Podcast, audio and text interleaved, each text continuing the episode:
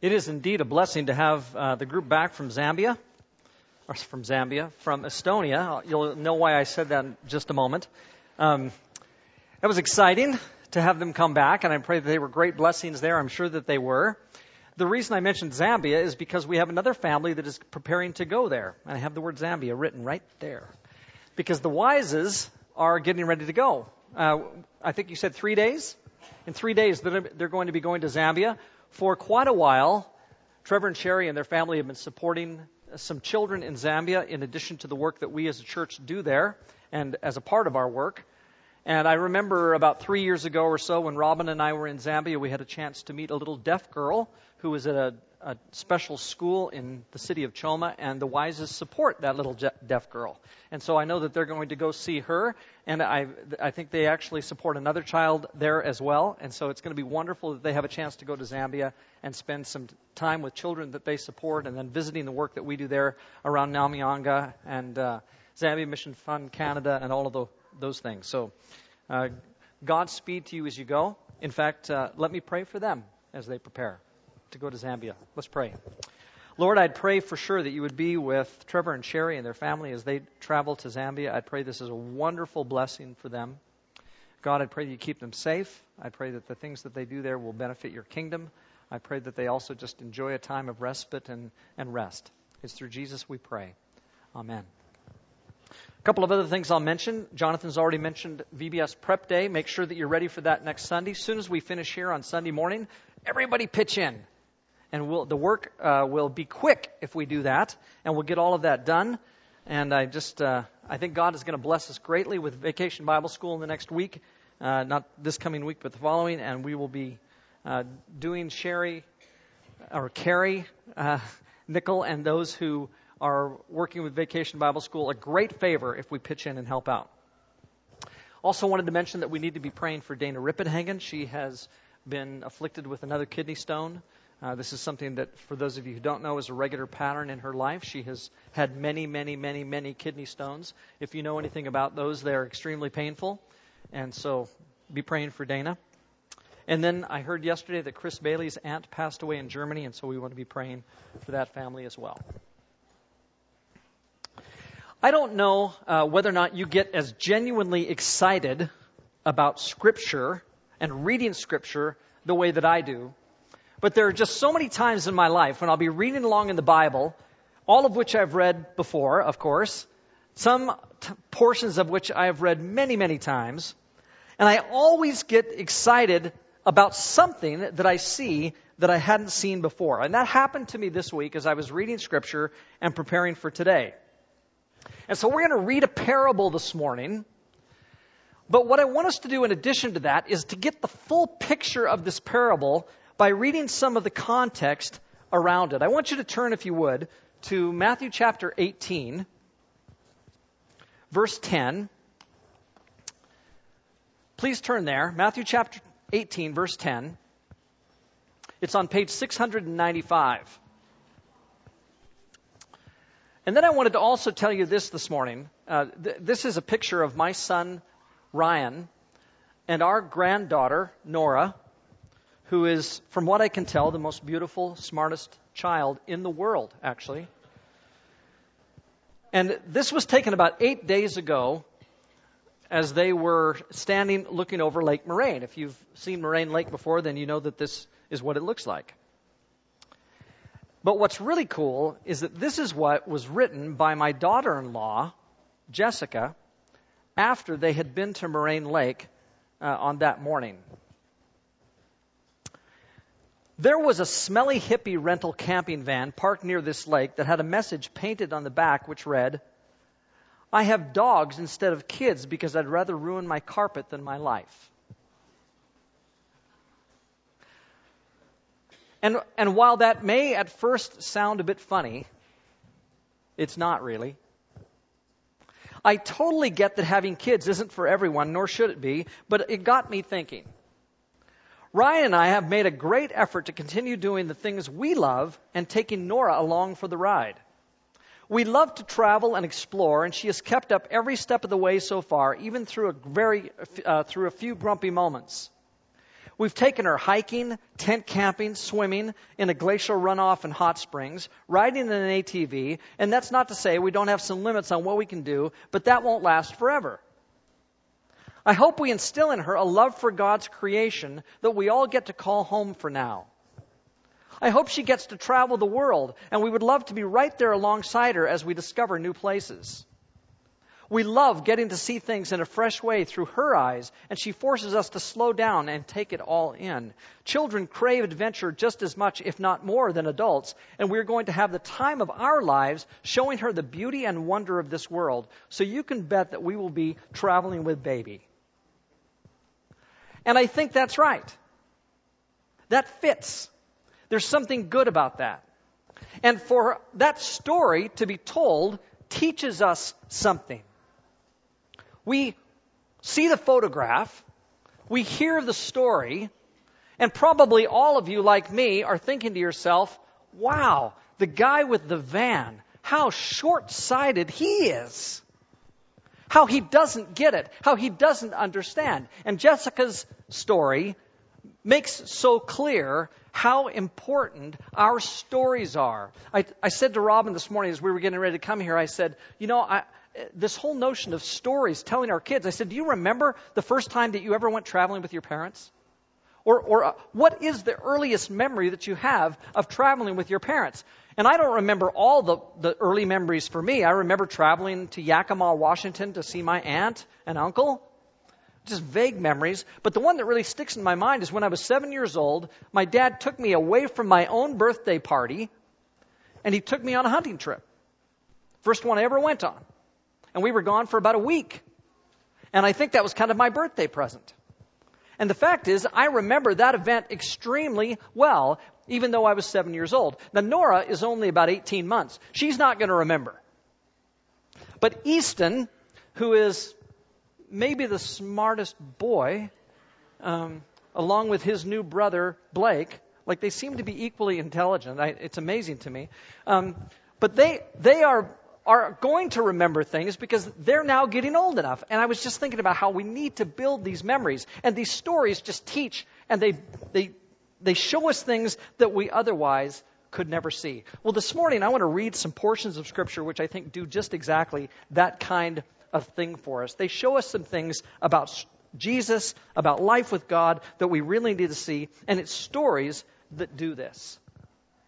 So if you're with me, on page 695 or in Matthew 18:10. Let me read this. See that you do not look down on one of these little ones, for I tell you that their angels in heaven always see the face of my Father in heaven. Jesus says. And then I want you to notice that there is a footnote that goes along with that verse. Do you see the footnote? If you look at the bottom of the page, in the Pew Bibles, it's letter number C. In a lot of your other NIV Bibles, if you have an NIV, there's going to be an alternative reading at the footnote. And the alternative reading is going to say something like, The Son of Man came to save what was lost.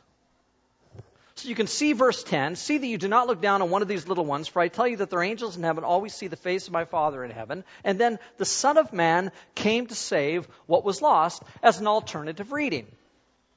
And in fact, if you have a King James Bible, for you, looking at your King James Bible this morning, that is not an alternative reading. That part in yellow or brown or whatever that is, orange, is simply part of the text.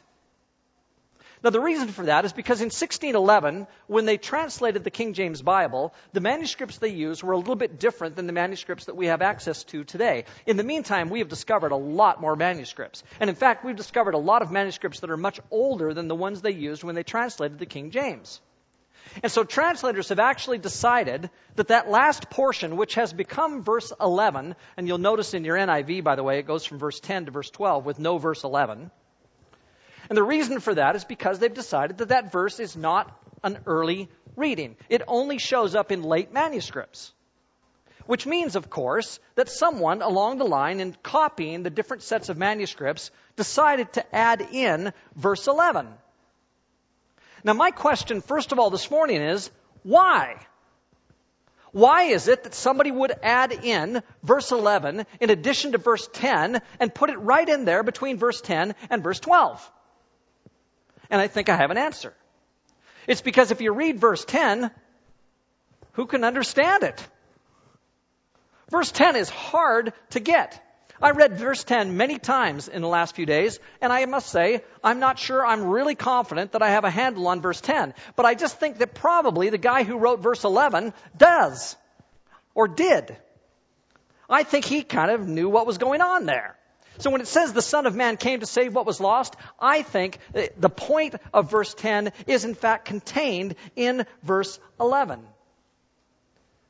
So that's why we have this kind of reading. First of all, in the NIV, see that you do not look down on the one of these little ones, for I tell you that their angels in heaven always see the face of my Father in heaven, which is pretty difficult to know what that's talking about.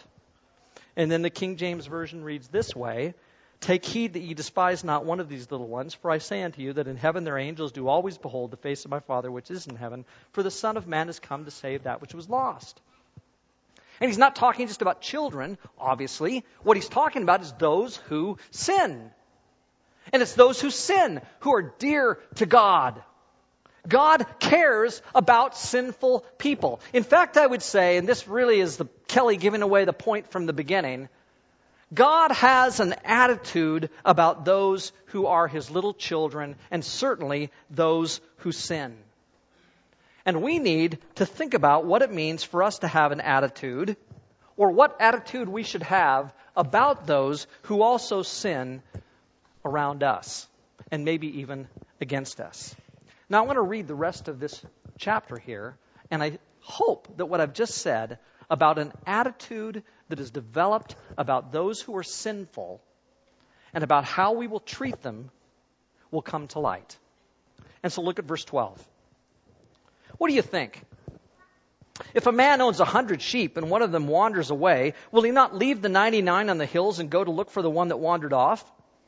And if he finds it, I tell you the truth, he is happier about that one sheep than about the 99 that did not wander off. In the same way, your Father in heaven is not willing that any of these little ones should be lost. What is the attitude about God towards sinners? Verse 15 If your brother sins against you, go and show him his fault, just between the two of you. If he listens to you, you have won your brother over. But if he will not listen, take one or two others along, so that every matter may be established by the testimony of two or three witnesses. If he refuses to listen to them, tell it to the church, and if he refuses to listen even to the church, then treat him as you would a pagan or a tax collector. I tell you the truth, whatever you bind on earth will be bound in heaven, and whatever you loose on earth will be loosed in heaven. Again, I tell you that if two of you on earth agree about anything you ask for, it will be done for you by my Father in heaven. For where two or three come together in my name, there I am with them. Well, I think that these passages have to kind of be seen in light of what we just read. Asking the question, what is the attitude that God holds towards sinners more than anything else? And now I want to read the parable that I really want to focus on today. But as I do, I want us to ask this question. Does the King James Version edition of verse 11 in chapter 18 tell us anything about the parable of the unmerciful servant? And that seems to me to be an important question for the day. Because I want to read the unmerciful servant, this story, just as well as I possibly can. And I think that verse 11 and the rest of the chapter really inform us greatly about what is going on. And so let's read it. Verse 21. Then Peter came to Jesus and asked, Lord, how many times shall I forgive my brother when he sins against me? Up to seven times? And Jesus answered, I tell you, not seven times, but 77 times. Therefore, the kingdom of heaven is like a king who wanted to settle accounts with his servants. And as he began the settlement, a man who owed him 10,000 talents was brought to him. Since he was not able to pay, the master ordered that he and his wife and his children and all that he had be sold to repay the debt. The servant fell on his knees before him. Be patient with me, he begged, and I will back, I will pay back everything. The servant's master took pity on him, canceled the debt, and let him go. But when that servant went out, he found one of his fellow servants who owed him a hundred denarii. He grabbed him and began to choke him. Pay back what you owe me, he demanded. His fellow servant fell to his knees and begged him, Be patient with me, and I'll pay you back. But he refused. Instead, he went off and had the man thrown into prison until he could pay the debt. And when the other servants saw what had happened, they were greatly distressed and went and told their master everything that had happened. Then the master called the servant in. You wicked servant, he said. I canceled all that debt of yours because you begged me to. Shouldn't you have mercy on your fellow servant just as I had on you? In anger, his master turned him over to the jailers to be tortured until he should pay back all he owed. This is how my heavenly Father will treat each of you unless you forgive your brother from your heart. Now, the point is often made in this story, and it's a right point, that the difference between uh, the debt that is owed by the unmerciful servant and the debt that is owed by the second servant is huge. Like there's a massive difference there. It's like the first guy owns millions and millions and millions. He could never in his lifetime pay it back. The second guy owns, owes only a small portion. So the first debt is monstrous and it's forgiven. The second debt is relatively small and it's not forgiven. Well, here's my point as we read these together. That add on from verse 10 that becomes verse 11 in the King James Version, along with these verses, helps us see not just what God thinks about forgiveness, but what Matthew himself saw as a key point in what Jesus wants us to do in our relationships with one, uh, with one another. In fact, I would say that there is a thread running through this whole chapter and that this is why Matthew brings these things together. He brings them together to make a specific point about the attitude we're supposed to have towards others who sin against us. And the point is, is that the Son of Man came to save that which was lost. Jesus looked at those who were lost and he said, I want more than anything to save them.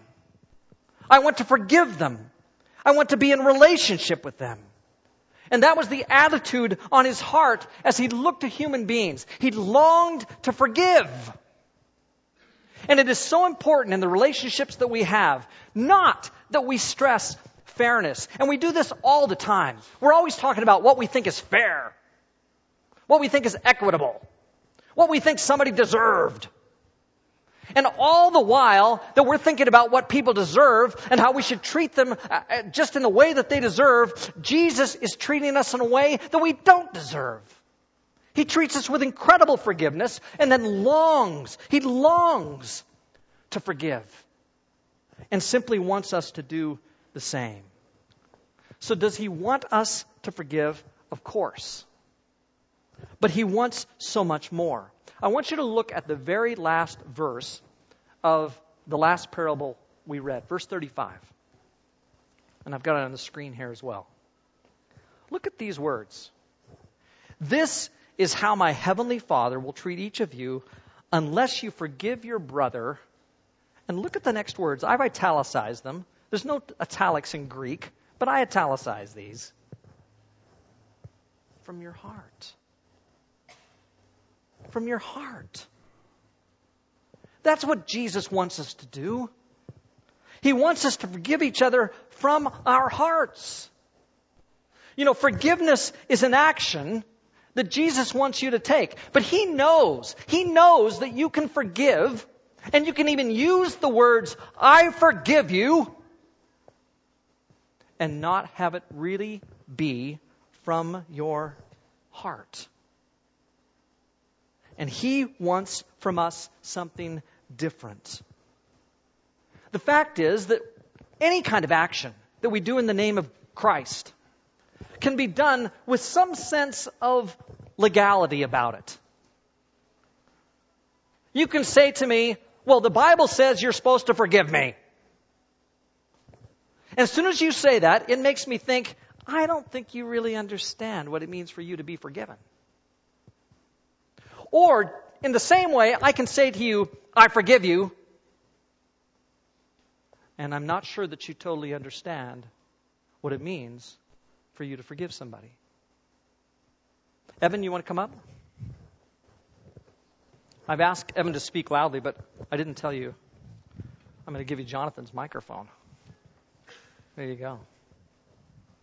Evan, last week you asked me if I would help you move your piano from your uh, apartment to your parents' house, and, you, and I told you that I couldn't do it because I already had plans at that time.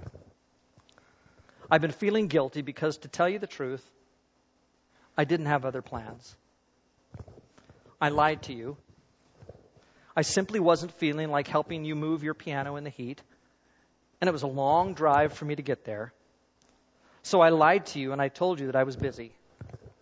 I really had no reason for not helping other than the fact that I just didn't want to. I've been feeling guilty, not so much because I wanted time to myself, but because I lied to you. And I'm sorry. Will you forgive me? Uh, well, certainly. I forgive you. Thanks for letting me know. Maybe next time. That's scenario number one. Scenario number two. Last week you asked me if I would help you move your piano from your apartment to your parents' house, and I told you that I couldn't do it because I had already had plans at that time. I've been feeling guilty because, to tell you the truth, I didn't have other plans. I lied to you. I simply wasn't feeling like helping you move your piano in the heat, and it was a long drive for me. So I lied to you, and I told you that I was busy when I really wasn't. I really had no reason for not helping other than the fact that I just didn't want to. And I've been feeling guilty, not so much because I wanted time to myself, but because I lied to you. And I'm sorry. Will you forgive me? Wow. Kelly, listen. Well, first, I know it took some courage for you to tell me that, and I'm sorry this has been on your mind for so long. The fact is, I could have used the help, but the fact is, too, that you aren't the first person to not tell the whole truth about not helping someone with their move. I do forgive you, and I want to thank you for being willing to tell me the truth. I'll tell you what, because we're friends, I won't promise that I won't ever ask you to help me again, because there may come a time when I really do need your help. But I want you to promise me that if you aren't feeling up to it, that you'll just tell me the truth. And I will accept that as what you need to do. Okay? Are we good? We're good. Thank awesome. you very much. Perfect. Well, I don't think it's very hard for you to see the difference. Was he sincere the first time? Ah, maybe. Maybe, maybe he wasn't. But I have no doubt about the second time. It was clear to me in the way that Evan communicated the second time that the forgiveness that he was giving to me, offering to me, was real. And there wasn't just some wave at forgiveness, there was some sincere response on his part.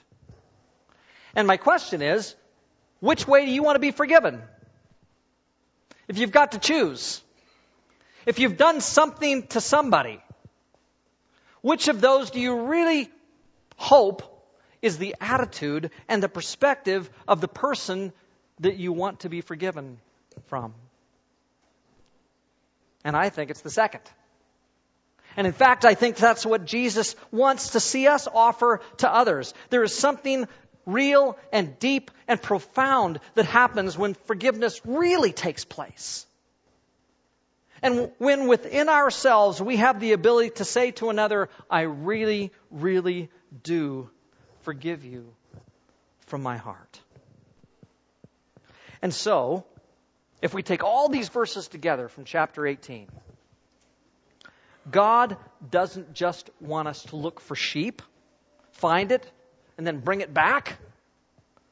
He wants us to have a party he wants there to be genuine rejoicing because of where our heart is at regarding that sheep. And he doesn't want you to just go through the procedure of first personally showing the one who has sinned against you his sin, and that if he won't listen, take two or one or two witnesses, and then if he still won't listen, take to him the whole church, and if he still won't listen, let him be a, to you a pagan and a tax collector. And you know, we, we know this procedure. We know Matthew 18:15 tells us to do that. We can go through that procedure and feel really good at oursel- about ourselves at the end of the day because we've carried through with the procedure. But of course, Jesus wants so much more than that. And in fact, when I think about the way he treated pagans and tax collectors, it kind of blows me away. He wants us instead to really care about the one who has sinned against us. And even if we have to cut off fellowship, he wants us to do that in the context of great affection and love and care, because that's what Jesus extends to us. So Jesus does not want us to simply forgive those who've sinned against us and who therefore owe us something. You could just take forgiving actions. You could just cancel some debts that were owed to you. But Jesus doesn't want you to just cancel debts. Because you could do all of that with an unchanged heart. You could do that with a perspective where really it, maybe it's more than just going through the motions, but deep inside, you can't within yourself forgive, and Jesus wants us really to forgive. And so we all have the ability to say we forgive and not really do it, but we also have the ability to truly forgive from our hearts because we've been forgiven by Christ and we know what that's like. So, why does verse 11 make total sense then? Why did the editor at some point of the manuscripts put in there verse 11, even if it wasn't originally part of the Gospel of Matthew? Because the whole section is talking about the attitude that one is to have towards those who sin we tend to be quick with our judgments against those who sin against us. We tend to not forgive as fully as we should those who sin against us. Sometimes we even forgive legalistically because we know we're supposed to. But Christ from us expects something different. And the attitude of Jesus toward those who sin is one of genuine forgiveness from the heart. So the question this morning is Whom do you need to forgive? And not just legalistically, not just saying it, not just because you have to, because Jesus said you need to, and if you don't, you know what will happen at the end in verse 35 if you don't forgive. But because Jesus wants us to forgive from our hearts. And so that person you're thinking of, forgive them from your heart. God calls us to do so. Let's pray.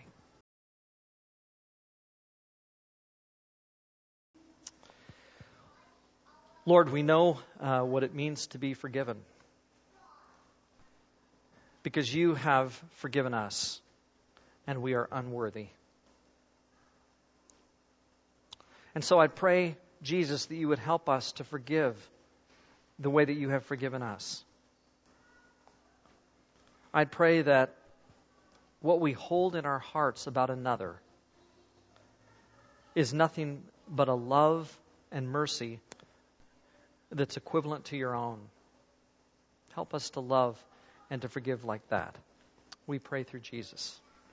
Amen.